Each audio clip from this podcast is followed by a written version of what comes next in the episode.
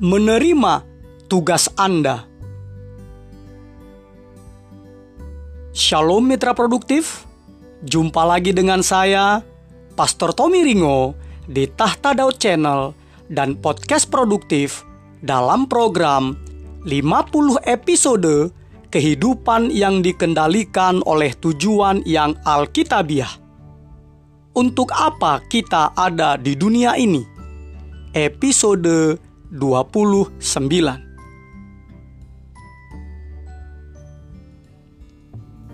Sebelum kita belajar bersama dan memulai perjalanan rohani yang mengasyikkan ini, mari kita memperkatakan dan merenungkan firman Allah yang tertulis dalam surat Efesus 2 ayat 10 terjemahan The Living Bible yang berkata,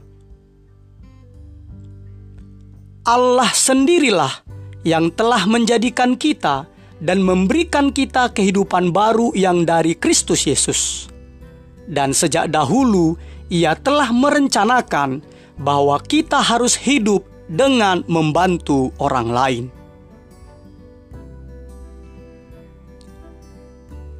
Dari ayat tersebut kita diingatkan bahwa Anda ada di bumi ini untuk memberikan sumbangsih, yaitu memberikan bantuan kepada sesama sebagai tanda kasih Anda kepada Allah.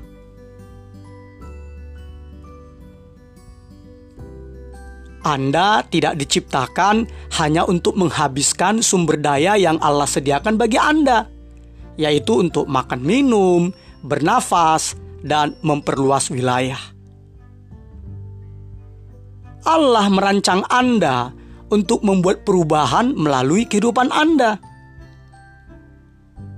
Anda diciptakan untuk menambah semarak, yaitu cahaya, kemuliaan, keelokan, keceriaan, kehidupan di bumi ini. Bukan hanya untuk mengambil dan mengeksploitasinya demi kepentingan diri Anda sendiri. Bukan, bukan, bukan. Inilah tujuan keempat Allah untuk kehidupan Anda. Dan ini disebut pelayanan Anda. Dan puji Tuhan, Alkitab merincinya sebagai berikut. Pertama, Anda diciptakan untuk melayani Allah. Anda diciptakan untuk melayani Allah. Firman Allah dalam surat Efesus 2 ayat 10 berkata, Karena kita ini buatan Allah, diciptakan dalam Kristus Yesus untuk melakukan pekerjaan baik yang dipersiapkan Allah sebelumnya, Ia mau supaya kita hidup di dalamnya. Maksud kata pekerjaan baik dalam ayat ini adalah pelayanan Anda, yaitu amal atau perbuatan baik yang menjadi standar moral yang wajib Anda lakukan bukan sebagai dasar bagi Anda untuk menuntut atau memperoleh keselamatan. Silahkan nanti dibaca Efesus 2 ayat 8 sampai 9. Melainkan sebagai konsekuensi mutlak dari hidup di dalam Kristus sebagai ciptaannya yang baru.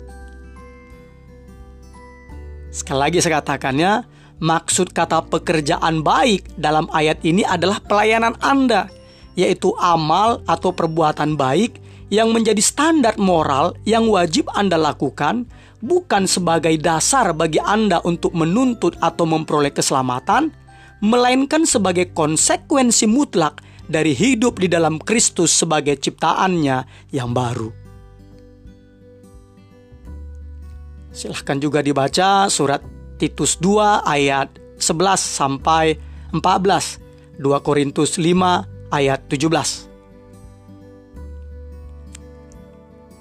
Jadi mitra produktif, kapan pun Anda melayani orang lain dengan cara apa pun, sebenarnya Anda sedang melayani Allah dan menggenapi salah satu tujuan hidup Anda. Silahkan dibaca Matius 25 ayat 34 sampai 36, Efesus 6 ayat 7, Kolose 3 ayat 23 sampai 24. Dalam dua episode berikutnya, Anda akan melihat dan mengetahui bagaimana Allah secara saksama, teliti, cermat, tepat benar membentuk Anda untuk tujuan ini. Anda ditempatkan di bumi ini untuk suatu tugas khusus.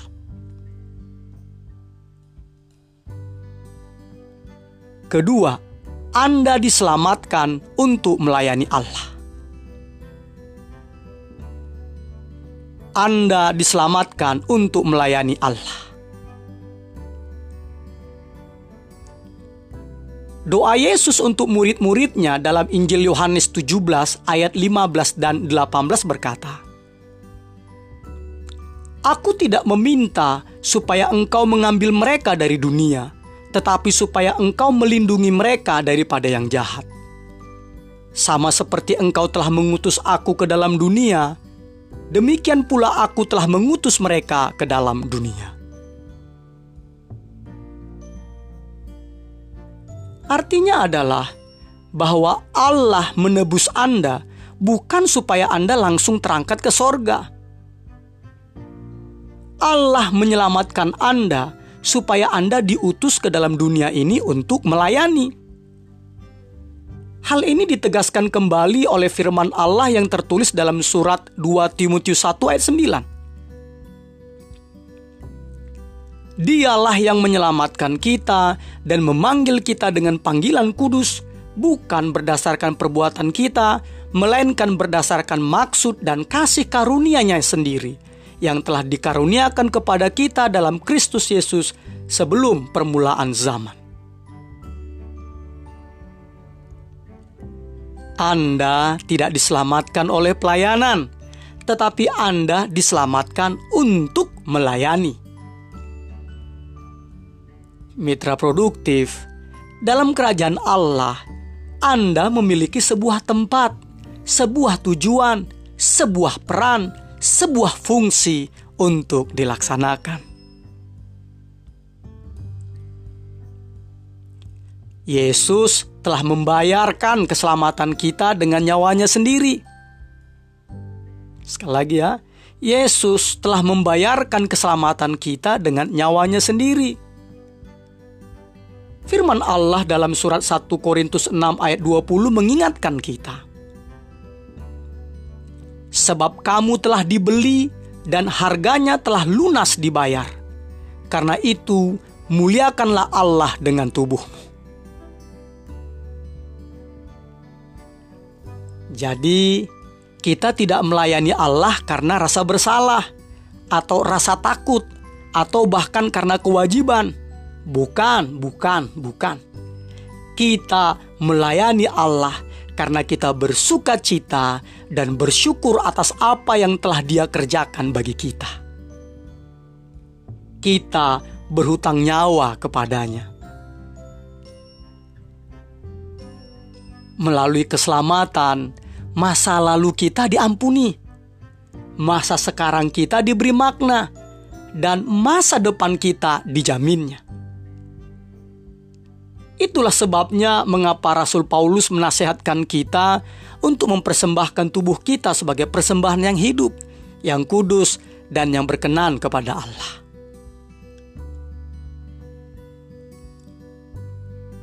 Surat 1 Yohanes 3 ayat 14 berkata, Kita tahu bahwa kita sudah berpindah dari dalam maut ke dalam hidup, yaitu karena kita mengasihi saudara kita. Barang siapa tidak mengasihi, ia tetap di dalam maut. Ayat ini mengajarkan bahwa pelayanan kita yang penuh kasih kepada orang lain menunjukkan bahwa kita benar-benar telah diselamatkan. Jika saya tidak mempunyai kasih kepada sesama, tidak ada kerinduan untuk melayani sesama, dan saya hanya memikirkan kebutuhan saya sendiri, seharusnya saya bertanya kepada diri sendiri: apakah Kristus benar-benar ada di dalam kehidupan saya? Hati yang diselamatkan adalah hati yang ingin melayani.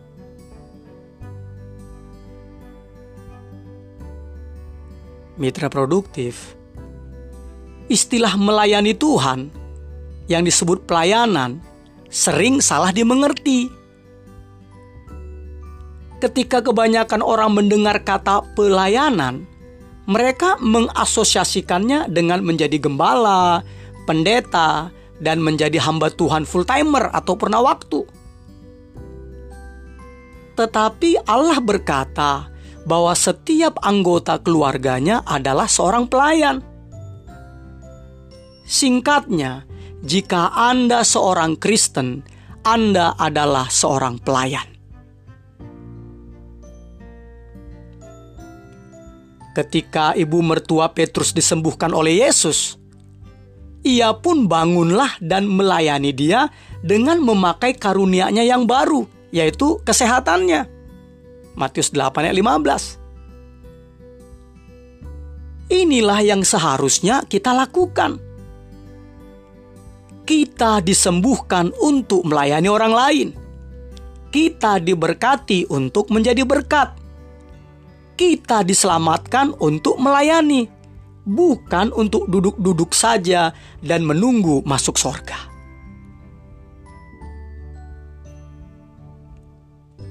Mitra produktif, pernahkah Anda bertanya-tanya mengapa Allah tidak langsung membawa kita ke sorga saat kita menerima anugerah keselamatannya?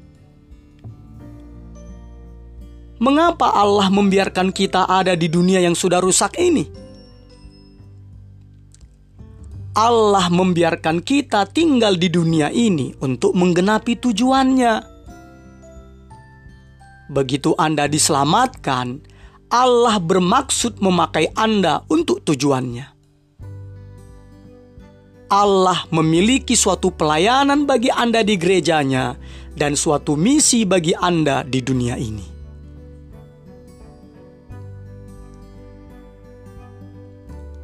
Ketiga, anda dipanggil untuk melayani Allah. Anda dipanggil untuk melayani Allah.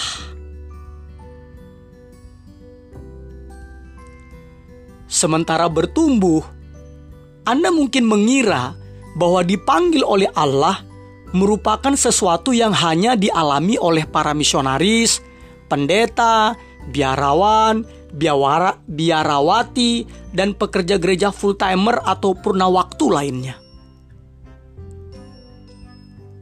Tetapi firman Allah berkata bahwa semua orang Kristen tanpa terkecuali dipanggil untuk melayani.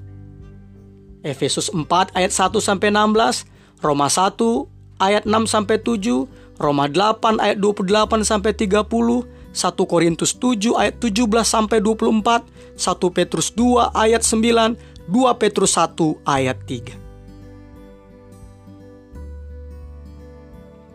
Panggilan Anda untuk diselamatkan termasuk juga panggilan Anda untuk melayani. Keduanya sama. Jadi, apa pun pekerjaan atau karir Anda, Anda dipanggil untuk melayani full timer purna waktu sebagai orang Kristen di bidang pekerjaan atau karir Anda. Mitra produktif, setiap kali Anda memakai kemampuan dan sumber daya yang diberikan Allah untuk menolong orang lain, sesungguhnya Anda sedang memenuhi, menggenapi panggilan Anda. Sekali lagi saya katakan ya, setiap kali Anda memakai kemampuan dan sumber daya yang diberikan Allah untuk menolong orang lain, sesungguhnya Anda sedang memenuhi, menggenapi panggilan Anda.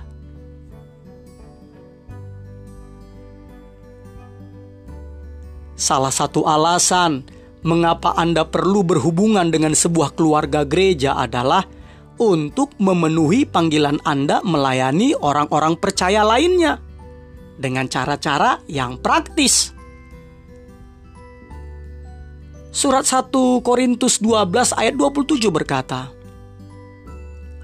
Kamu semua adalah tubuh Kristus dan kamu masing-masing adalah anggotanya. Pelayanan Anda sangat dibutuhkan dalam tubuh Kristus. Tanyakan saja kepada gereja lokal mana pun. Kita masing-masing mempunyai peran, dan setiap peran itu penting. Tidak ada pelayanan yang kecil bagi Allah. Semuanya penting dan berharga.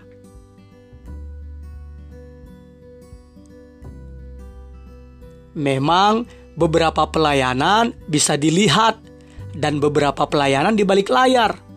Tetapi semuanya bernilai.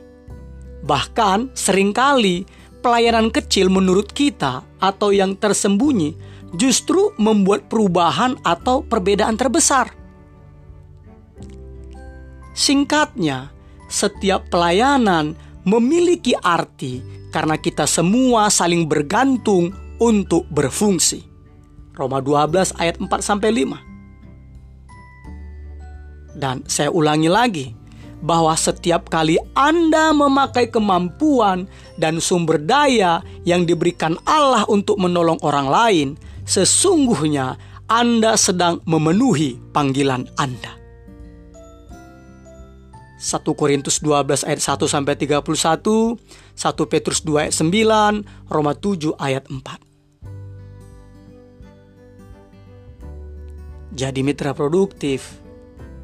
Semua pelayanan penting, bernilai, dan berharga bukan karena besar atau kecil, bukan karena kelihatan atau tidak kelihat kelihatan, melainkan motivasi kita di balik melakukan pelayanan tersebut. Sekali lagi saya katakan ya, semua pelayanan penting, bernilai atau berharga bukan karena besar, kecil, kelihatan atau tidak kelihatan, melainkan motivasi kita di balik melakukan pelayanan tersebut.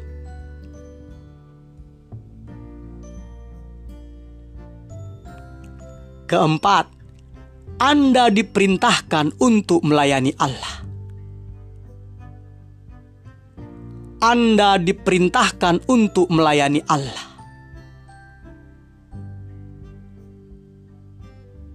Bagi orang Kristen, melayani bukanlah pilihan atau sesuatu yang dapat ditambahkan pada jadwal jika ada waktu luang. Bukan. Pelayanan adalah jantung, inti kehidupan Kristen. Injil Matius 20 ayat 28 berkata, bahwa bahwa Yesus datang untuk melayani dan untuk memberi. Nah, dari dua kata tersebut yaitu untuk melayani dan untuk memberi. Ini seharusnya menjadi ciri khas kehidupan Anda di dunia ini.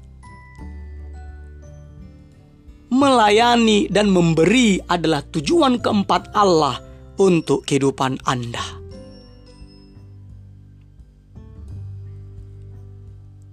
Yesus mengajarkan bahwa kedewasaan rohani sendiri tidak pernah merupakan tujuan.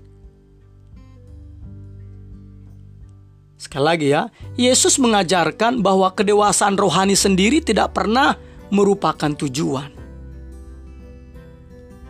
Kedewasaan rohani adalah untuk pelayanan kedewasaan rohani hanyalah bertujuan supaya kita lebih efektif menjadi garam dan terang dunia.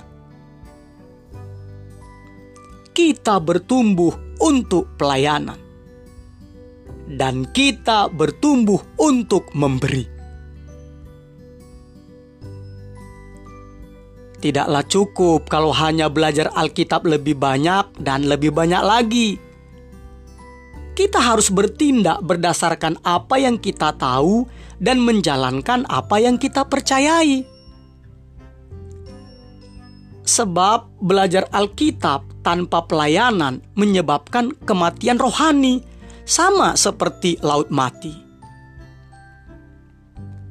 Karena sebenarnya laut mati bukanlah laut, tetapi danau air tawar yang sangat luas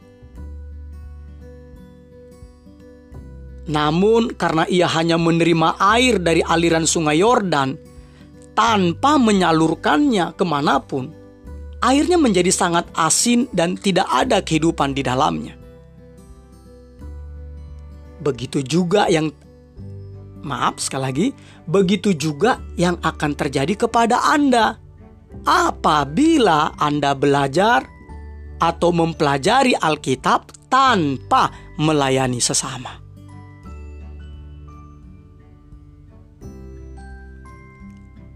Melayani itu berlawanan dengan sikap kecenderungan alamiah kita.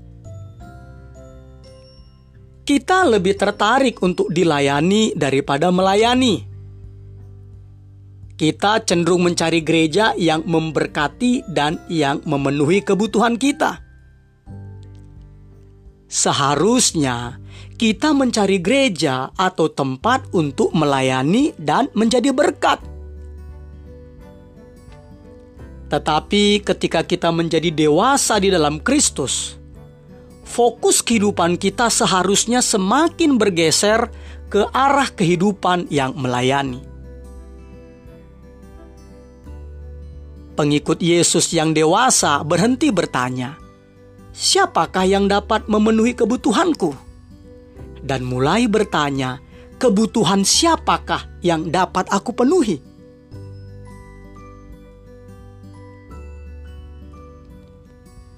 Mitra produktif, pada akhir hidup Anda di bumi, Anda akan berdiri di hadapan Allah, dan Allah akan mengevaluasi seberapa baik Anda melayani orang lain dengan kehidupan Anda.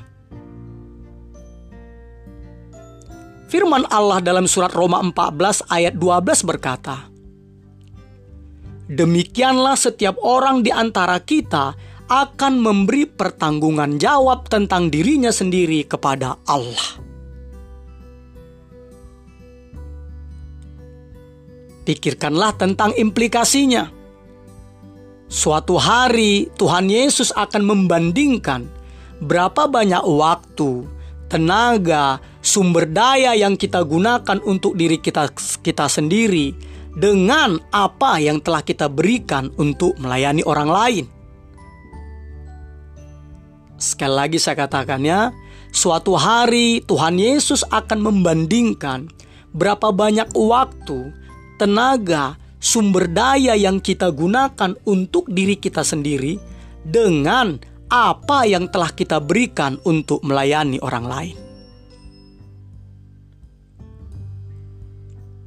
Pada saat tersebut, semua alasan kita untuk keegoisan kita akan terdengar hampa saya terlalu sibuk, atau saya memiliki tujuan-tujuan saya sendiri, atau saya sibuk bekerja, bersenang-senang, atau saya sibuk mempersiapkan untuk pensiun, dan lain sebagainya. Tetapi untuk semua alasan tersebut, Allah akan menjawab, "Maaf, jawaban yang keliru. Aku menciptakan, menyelamatkan, memanggilmu, dan memerintahkanmu untuk menjalani kehidupan yang melayani. Bagian mana yang tidak kamu pahami? Makanya firman Allah dalam surat Roma 2 ayat 6 sampai 8 berkata, Allah akan membalas setiap orang menurut perbuatannya, yaitu hidup kekal kepada mereka yang dengan tekun berbuat baik, mencari kemuliaan, kehormatan, dan ketidakbinasaan, tetapi murka dan geram kepada mereka yang mencari kepentingan sendiri, yang tidak taat kepada kebenaran, melainkan taat kepada kelaliman.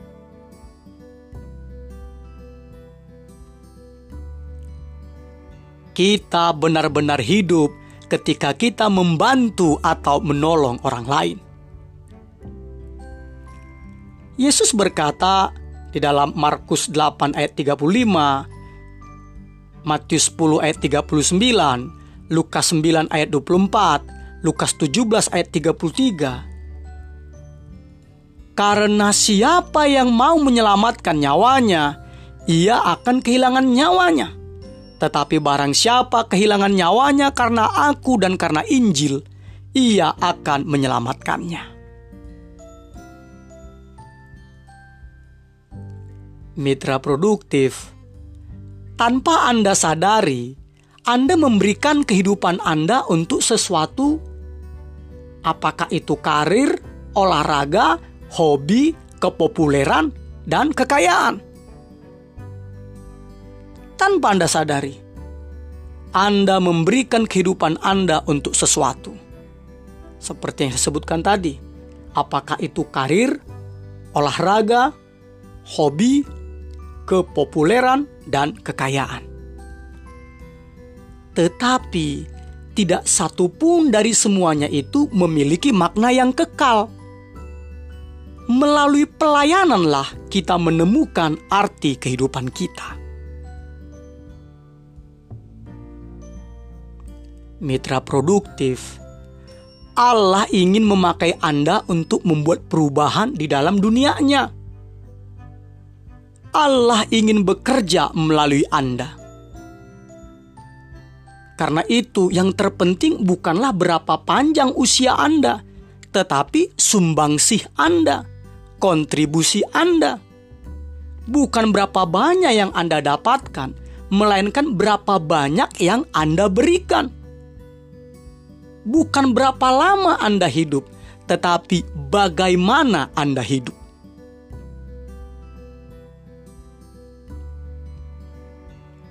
Mitra produktif, apa alasan yang membuat Anda tidak terlibat di dalam pelayanan?